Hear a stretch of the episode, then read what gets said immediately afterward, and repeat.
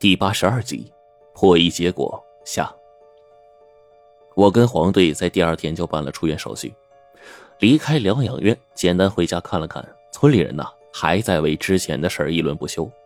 你看我二舅啊，就站在远处跟两个爷辈的老头口若悬河，唾沫星子乱飞。哎呀，我跟你们说啊，就就咱那旱地那头啊，哎呦，你们猜怎么着啊？好家伙，哎，我去放水去啊！在地上捡了老大一条银色蜈蚣啊！那家伙零尺多长，零尺多长啊！啥概念啊？这蜈蚣一死了啊！我我吓了半天，我才把它捡起来，害怕。哎，但是我还给咱们那去趟药店。哎，人家药老板一看，那目瞪口呆呀，当场收了，还给了我这个数呢。他一伸手，哎，我那俩爷辈的忙说多少啊？两百这么多呀！我二舅一伸手，哎，啥叫两百呀？啊！你以为我没见过钱呢？啊，告诉你们吧，人家出出两千，我才把它卖了。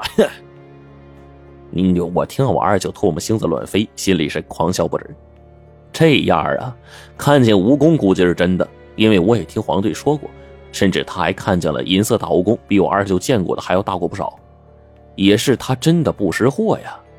那么大的蜈蚣拿出去一条，能卖好几万都不多。毕竟那么大的玩意儿上哪儿找去？村里呢，几乎传遍了，秦岭山里出现了怪物，连二尺长的蜈蚣都给抓死了，更是从深山老林里逼出来好多大家伙。事后呢，还有人见过奄奄一息的水桶般粗细的大蛇，甚至是山猴子，也就是民间传说中的山鬼。这些消息也引来很多外地人来村里啊瞎转悠。我们从村里出来，锁龙台的位置已经塌掉一半了。后已被彻底的填埋，赶紧又回到了西安休息。在与吴教授约好见面的时间，就已经是两天后的事了。再次见面，深隔数月，吴教授似乎看着年轻了很多，也爱笑了。人倘若做上了自己喜欢的事儿那种兴奋劲儿啊，就跟天天娶媳妇似的，还真是一点没错。我们在省城的一家酒店里坐下。就在我们三个人互坐在一起，嘘寒问暖了一番之后，吴教授看到了我和黄队身上的伤口，不由得感叹：“哎呀，真是让你们受苦了。”黄队说：“即便受苦，我们也认了。毕竟能活着回来，现在生龙活虎的。但是别的不说啊，我们稀里糊涂的卖了好几趟命，差点把自己搞得死无葬身之地了。”可现在，关于锁龙台究竟发生了什么，我们被蒙在鼓里，一点都不知道呢。我也皱着眉头附和道：“是啊，别的都认了，可人要是活的这这这稀里糊涂的，那什么意思啊？教授，您说是不是？”吴教授这老家伙呀，自然知道我们话里有话，哎，在间接的让他告诉我们关于阴文的事他笑了笑，然后脸上忽然变得严肃了，说：“那些阴文呢？”我破译出了大半，但是有一小半还是没法破译的啊！我心里一拧，忙问：“那那还有一小半没办法破译怎么办啊？”教授，短期之内还有办法不？吴教授摇了摇头：“哎，人不是万能的，我能破译出来这些阴文呢，还多亏我老师当年的研究成果。但是你们也明白，这种事儿啊，向来无极致。”更何况，关于探索这种事情，哎，即便是我老师，也有解不开的迷雾疙瘩呀。那剩余的小半阴文，只能慢慢来了。吴教授举目一望，见我跟黄队的脸上啊略带失望，却笑道：“你们这孩子家的还是太猴急啊！虽然还有少半未曾破译。”但这已经译出的多半阴文呢，依旧包含太多的秘密了。这其中就包括锁龙台里面的大多数的情况。黄队当时是目露金光啊，连忙追问。吴教授看了看四周，确保门是关着的，这才神秘兮兮的说：“首先呢，这阴文里说的很清楚，这锁龙台不是陵墓，也不是地宫，算半个祭坛。但实际上呢。”它是一所囚牢，果然，就连吴教授翻译出来的英文都是这样称呼。我第一次听到“锁龙台是囚牢”这一话，是出自冰骷髅之口，但是他当时并不确定。再后来，我从徐子良的口中得知了这件事，心中顿时信了个扎实。没想到吴教授现在也是这句话，那么这必定是个囚牢是没错了。如果这样的话，冰窟窿的推断就全都对上了。我没有打断吴教授的话，让老头继续说。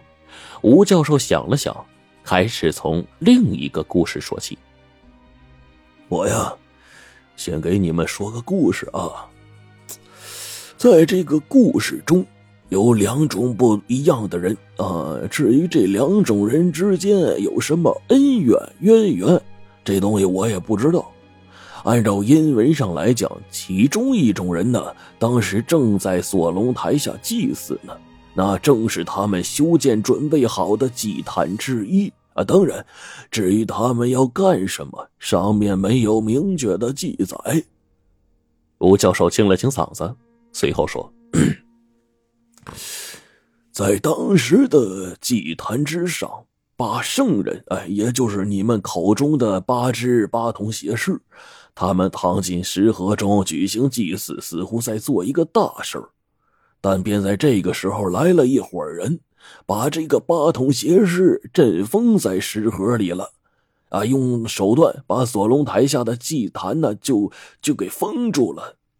碑文上对八通邪师啊，也就是所谓的八圣人的描述，也就俩字儿：大邪。原来啊，我一直以为被关押在其中的禁忌之物便是大邪，其实一直都弄错了。真正的大邪正是八通邪师。也是阴文里所描述的八个圣人。吴教授喝了一口酒，脸上很快就绯红一片。然后他继续说：“按照阴文里的说法呀，当时是没有人可以杀死八圣人的啊。另一伙人呢，只能再想办法。后来他们想方设法抓来了那条禁忌中的生物。”呃，在祭祀台上刻下祭图，用来反克石河中的邪尸，令他们陷入沉睡，借助祭图之力不断的复生，淡化掉邪尸一身的血气，从而达到削弱他们的目的，好让他们在千年之后虚弱到极致，呃，达到可以被杀死的状态。大致情况就这样了。吴教授讲到这儿，忽然一声叹息：“哎呀，那段没破译出来的阴文，大概就是这次双方引发交锋的原因之一呀。可惜呀，我现在并不能全都破译出来。至于这一切需要多久，我也不好说。快则数月，若是没有奇迹的话，我今年呢，已经七十多了。”大概有生之年呢，难以破译了，只怕更会徒留一桩憾事啊！我跟黄队陪着吴教授喝了一杯，将这老头啊安慰了一番，同时在心里想起了这些事情，脑子里快速的盘算着，那两伙人里所谓的八圣人，那八只八童邪师，应该就是徐子良他们的祖先，自然也就是锁龙台祭坛里真正的主人。而另一伙人，我并不知道是谁，但大概与我们是一方。正是他们出手，趁八圣人躺入石河中，趁机将其暂时的镇压，从而为了达到杀死他们的目的，因而凿刻祭图，又抓来那只禁忌生物锁在其中，化作尸葬，支撑起了整个祭图大阵不断的运转，继而消磨八通邪师的能力。经过了数千年之后。才达到了他们可以被我们杀死的地步。那么，千年后祭坛早已经被毁的差不多了。关于那些所谓的八圣人究竟要做什么，我们并无所知，也就不必知道了。因为锁龙台的大致走向已经清楚了。这个地方原来是个祭坛，锁着八具邪尸。所谓的大邪，就是八童师。即吴教授口中的八圣人，小邪估计很可能就是那条被抓过来和祭图环环相扣、形成尸葬的禁忌之物。龙。不管现在发生了什么，当初数千年前他们制造祭图、试葬、抓龙的本身目的，其实就是为了牵制八圣人，将其虚弱，然后杀死。而现在的八童邪师被虚弱了数千年，那么在数千年前，他们究竟强到了什么地步呢？吴教授似乎也想到了这些，毕竟他参与了锁龙台的事龙王肯定会把整个大事的来龙去脉都告诉他，以便老头自己分析。果然，吴教授又透露出了一个重大的线索，而这个线索很有可能便事关冰窟窿这家伙的身世之谜。吴教授继而说：“那阴文里有一行遗嘱，我只破译出极少的部分。”那上面大致内容说呀，朕封住八圣人的后，呃，立碑在此啊，望他们的后人在多少年后再进祭坛，想方设法破了祭图，啊，在其最是虚弱之际将其杀了，否则祸患无穷，将其大劫呀！这句话无疑像是个指路明灯，因而到现在，我对冰骷髅的身世也终于有了一丝了解了。现在看来呀，徐子良便是那八童邪师所谓的八圣人的后嗣，而冰窟窿呢，极有可能和他是敌对的，正是当初那些阵风者的后人。这也能解释为什么冰窟窿对整个锁龙台祭坛莫名其妙的知道那么多，也能解释他势必杀死八圣人的目的了。而现在，八圣人已去其四，在那条禁忌之物冲向崖壁之前。我便看到他两条银爪各抓了一个老师，如果没有意外的话，这两师断然是逃不脱的。那么剩下最后两师，料想也翻不起什么大浪了。想到这儿，我的心里终于开朗了一些。但得知一些事情之后，我们又面临着更多疑惑的事。黄队叹了口气说：“早知道我就不听了。”阴文上的内容我是知道了，可现在又有更多的谜题一个一个浮出水面。哎呀，你说这人吧，这好奇心呐，他咋就这么鬼呢？偏偏越危险，我又越想知道，哎，还愿意拼命去探究这些东西。我在旁边一笑，人这辈子呀，得有几个羁绊，不然活着多没意思啊。老狗咱这生活也算是多姿多彩了吧，是不是？吴教授在一旁笑道：“说的对，龙王就说过，干咱们这工作呀，你就得有无穷无尽想要探究的谜题、解密的心，不然根本不成。”他忽而又转头说：“